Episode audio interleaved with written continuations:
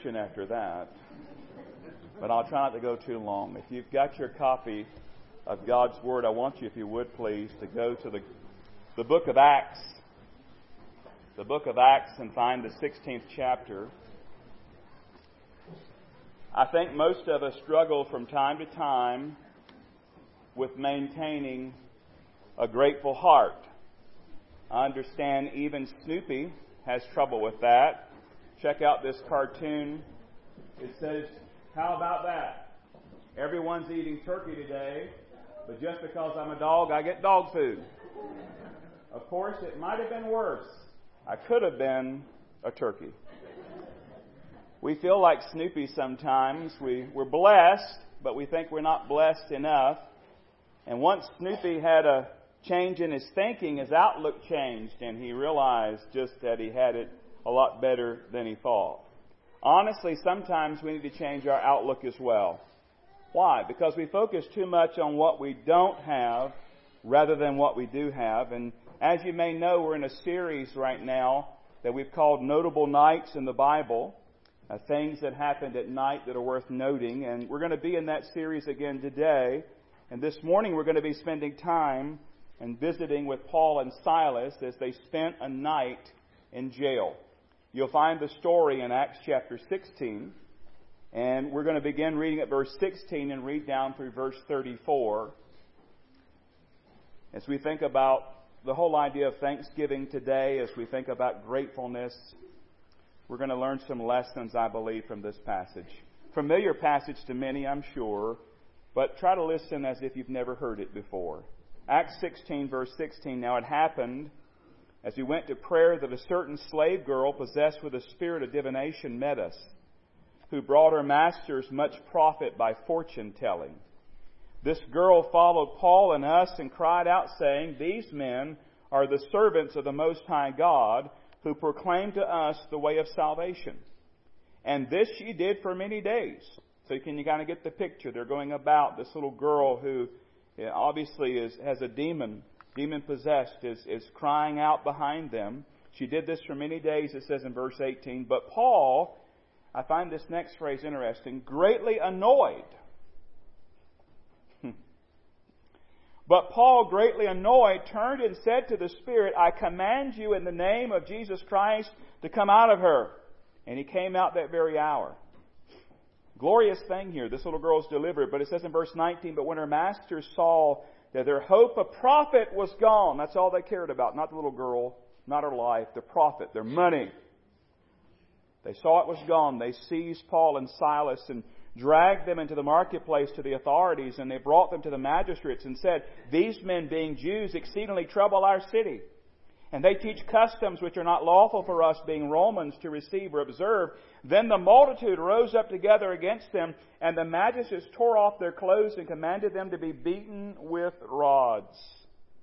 And when they had laid many stripes on them, they threw them into prison, commanding the jailer to keep them securely. Having received such a charge, he put them into the inner prison and fastened their feet in the stocks.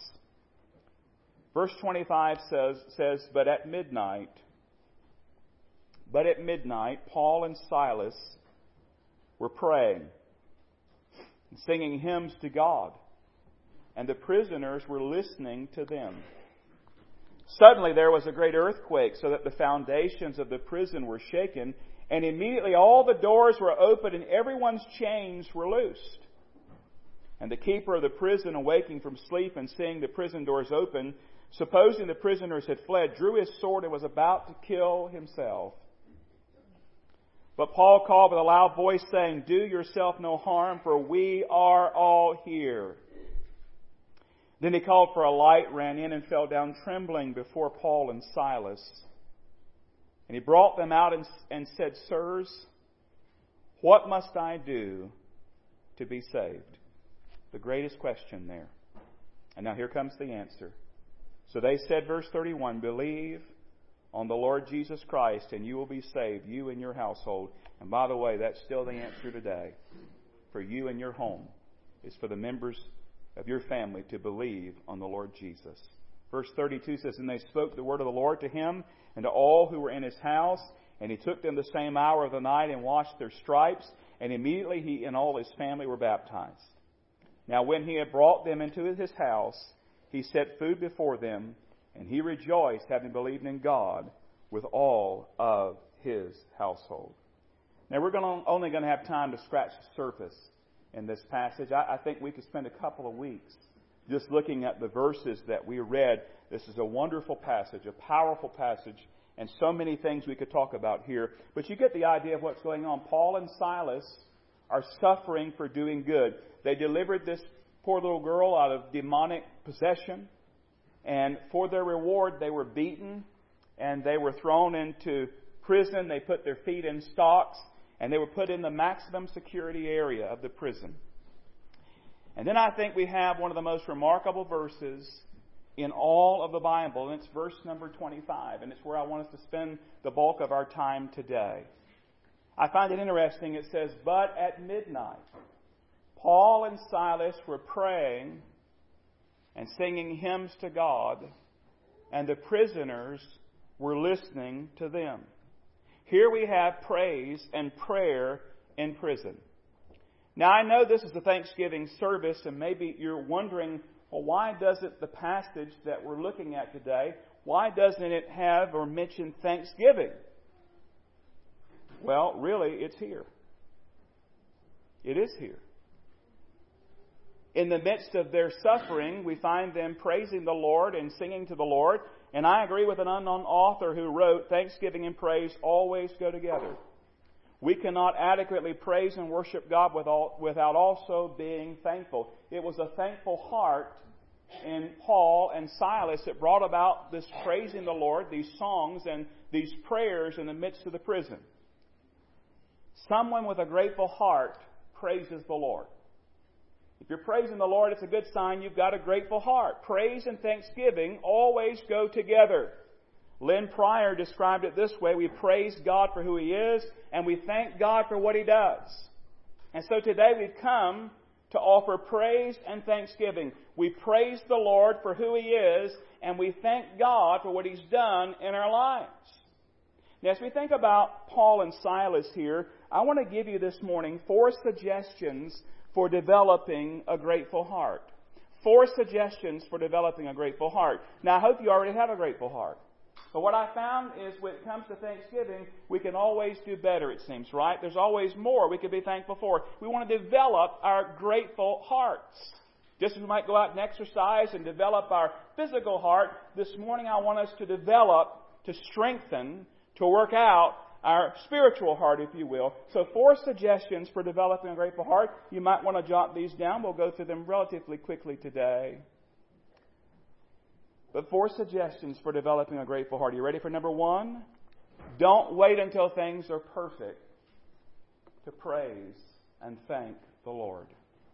Don't wait until things are perfect to praise and thank the Lord. Oh, if things were only going perfectly, then I would be grateful. We see it all the time on TV, don't we? In magazines and advertisements, there's the perfect family in a perfect house at a perfect table with a perfect Thanksgiving meal with everyone smiling. Everyone's dressed nicely. There's not, nothing's wrong in the picture. But what's wrong with that? It's perfect. No, it's a lie. It's a lie. There are no perfect families, no perfect homes, no perfect meals, and very rarely in a family is everybody smiling and happy, right? Somebody's upset about something. And yet we look at that and say, oh, if only my life were like that, then I would be grateful. Listen, if you're going to wait to praise and thank the Lord until everything in your life is going perfectly and everything's just wonderful, you're never going to praise the Lord until you get to heaven. Because only in heaven are you going to be perfect. Only in heaven is everything going to be right. Down here we live in a broken world and broken people and broken things. And if we wait until things are perfectly, we're not going to have a grateful heart. And so suggestion number one is don't wait until things are perfect to praise and thank the Lord. But now suggestion number two, don't even wait until things are good to praise and thank the Lord. Now we can accept the first suggestion. I mean, we know things aren't going to be perfect, but now you're saying don't even wait till things are good? Well, think about this passage here. We see Paul and Silas. They're in jail. Their feet are in stocks. They've been beaten. They were bruised. They were hurting, possibly bleeding in a miserable jail. Just imagine the smells there of human waste and the cries of those around them in agony, and their feet are in chains. Things are not perfect. This is not a hallmark moment for them. In fact, things are not even good for them, practically speaking. They're in a terrible place, suffering because they did what was right. I mean, when you see this picture, this was not Otis sleeping off his moonshine buzz in the Mayberry jail waiting for Aunt Bee's fried chicken. That's not what's going on here. It was miserable. It was horrible. It was horrific. And they'd done nothing to deserve this. They were suffering because they had delivered this little girl in the name of Jesus. But in the midst of that, they sang. They sang. I love what Clarence Macartney wrote. Listen. He said it would have been a great thing to have heard Paul preach. Imagine that. To have stood near him when he preached to the philosophers on Mars Hill, or in the governor's palace at Caesarea when Felix trembled at his preaching and Agrippa cried out, Almost thou persuadest me to be a Christian. But still more, I would like to have heard Paul sing. For when a man sings, there's an expression of his soul that no other utterance can give. We think about our own country. We think about our forefathers. We think about the pilgrims so long ago in early America. Westermeyer wrote this about them. The pilgrims made seven times more graves than huts. Nevertheless, they set aside a day of thanksgiving. Don't just wait till things are good to praise the Lord and thank the Lord. Things don't have to be good. Why? Because He is always worthy of praise and thanksgiving because of who He is. In fact, can I just tell you today?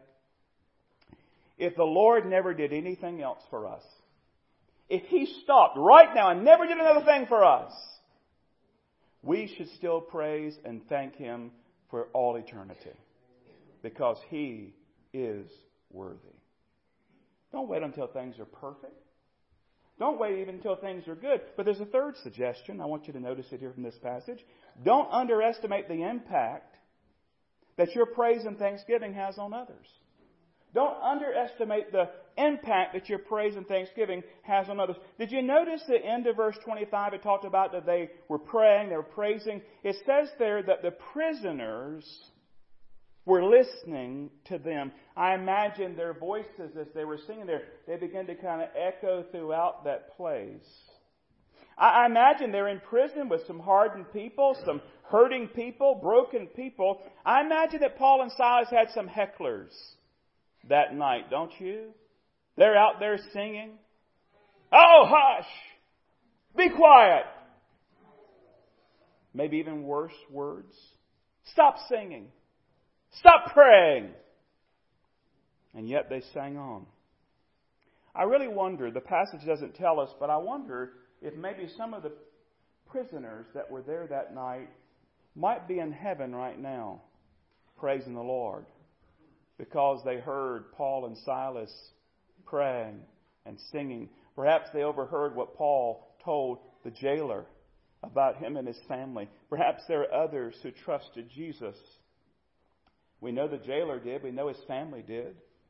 And can I just remind you this morning that when you, as a Christian, in the midst of difficulty, in the midst of pain, in the midst of trouble, when you live a life of gratefulness, when you live a life of thanksgiving, when you praise the Lord and you just rejoice in the Lord in the midst of hard times, that is a powerful testimony of the goodness of God to other people that see and hear you. That's faith on display. You know, it's easy. It's so easy, is it not, to, to praise the Lord when the sun is shining and the birds are singing and there's a spring in your step. But what about when the storms are raging and the birds are hiding and you can barely take another step? When you praise the Lord in that situation, what a testimony. You're really saying something. That's truly walking by faith and not by sight. We're to praise the Lord, and our praise has an impact upon other people. Yes, it has an impact upon the lost, but likewise it has an impact upon our brothers and sisters in Christ. We heard praises this morning during our, our prayer time. Our brother talking about now he had surgery, can see. We rejoiced in that. We praised the Lord on his behalf and, and with him in praising. And the same is true. When you are grateful, when you're praising the Lord, others join in. By the way, do you ever notice that the opposite's true?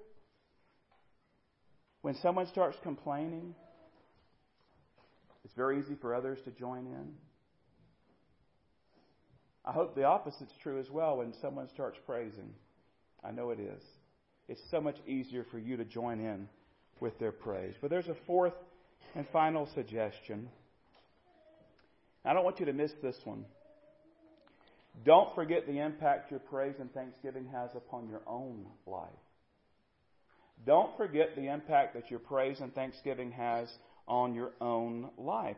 Paul and Silas's singing gave way to a rumbling and a crumbling as an earthquake came and opened the prison doors, and everybody's chains fell off.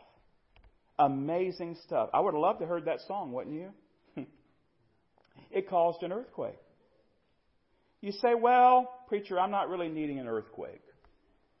Well, that's okay. Your deliverance may be of another sort. But what I'm trying to say to you is this, beloved. Your praise and thanksgiving changes you. It changes you for the good. It changes your life for the better. When you have a grateful heart, it impacts your life. It impacts you physically. It's a scientific fact. I found this interesting. This is from a Mayo Clinic Health System article. Are you ready for this? Those in the medical field, maybe you'll perk up, you'll listen. Expressing gratitude is associated with a host of mental and physical benefits. Studies have shown that feeling thankful, now listen, feeling thankful can improve sleep, mood, and immunity. Gratitude can decrease depression, anxiety, difficulties with chronic pain, and risk of disease. They wrote if a pill that could do this, if, if, if there were a pill that could do this, everyone would be taking it. But by the way, you don't need, you don't need your health plan. You don't need your, your prescription card. You don't need any of that. You can today praise the Lord, and it literally has a physical impact upon you. I like what Melody Beattie said. She said, Gratitude unlocks the fullness of life. It turns what we have into enough and more. It turns denial into acceptance, chaos to order, confusion to clarity. It can turn a meal into a feast, a house into a home, a stranger into a friend. Gratitude makes sense of our past, brings peace for today, and creates vision for tomorrow. Gratitude, gratefulness, has a positive impact upon you. When you're thankful, when you're grateful, think about it. You've had this in your own life. Think about the day when everything's going bad and you start complaining, you get down, and you say, I have no energy, I can't go, can't put another foot in front of another. but then we change our thinking. Say, well, that not good, but boy, look at all this that is. Look at how God has blessed me. Look at how God is with me even in the midst of these trials. Look at how He says, I don't have to bear these alone. I can cast them all upon Him, for He cares for me. Oh, He's blessed me so much. And you begin to get a joy, and all of a sudden the lethargy gives way to energy, and you begin to see things from a much more positive light, and you feel better. You, you don't stay awake half the night tossing and turning and worried and fretful. You sleep peacefully knowing that God never slumbers nor sleeps. He, he's awake. He's taking care of those things. It has a positive impact upon your life. And can I encourage you to remember this as a positive impact in your home? Parents, don't forget you're setting the tone in your home. What you say, how you act, how you speak. If, if all you do is complain about what you don't have or what somebody else has, you're teaching your children to do the same. But when you keep pointing them to Jesus and saying, look how God has blessed us, look how God has helped us, look how God has taken care of us, look at all the good things God has brought in our life, you're teaching them to walk in faith and obedience with thanksgiving in their hearts. Our words are so powerful. Our words carry such weight. And they not only impact other people, our words impact ourselves. And by the way, you talk to yourself more than anybody else in the world. Did you know that? And you're not crazy for doing that. All of us do. And we live in a world where you can get away with it even walking in the store. You just pop a little AirPod uh, in your ear, you can talk to yourself all day. You could drive around. Nobody thinks differently about it now. The worst things when I'm in a store somebody says hello, and I think they're talking to me, and I say hello, and they're talking to somebody else.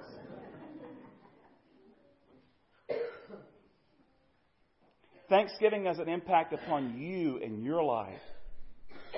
It will help you physically, mentally, emotionally, spiritually, but only if you do it. Oh, that's the hard thing, isn't it? You go to the doctor. I was at my doctor this past week for a checkup.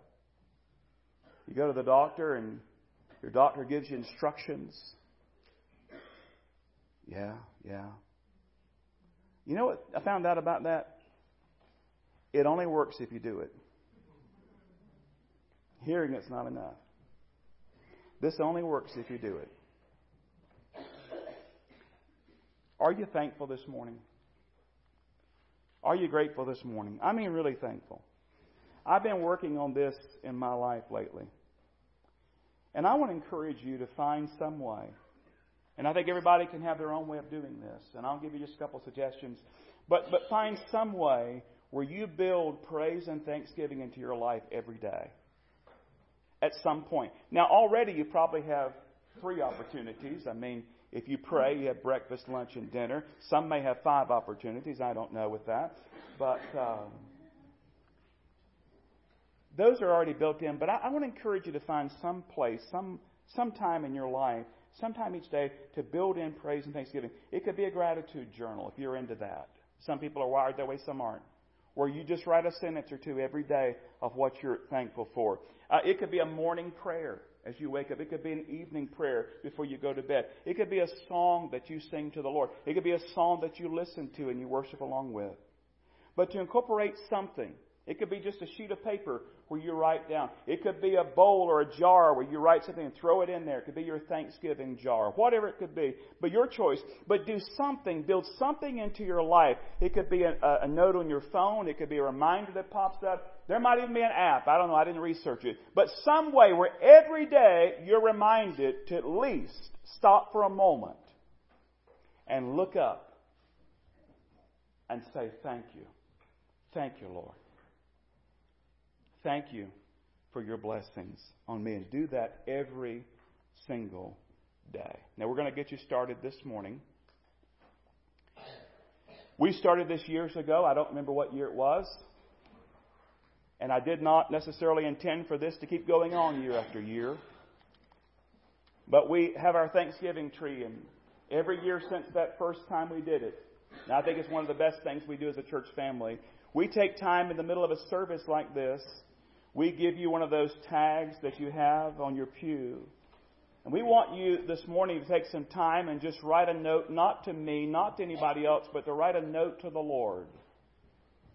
And it's a note of thanksgiving. It's a note of gratitude. Nobody else, we're not going to read it out loud or anything. It's just you're going to write it out and you are going to come and hang it on our tree. And we're going to have a beautiful Thanksgiving tree this morning. We'll have it again next week. It'll eventually transition into our Christmas tree.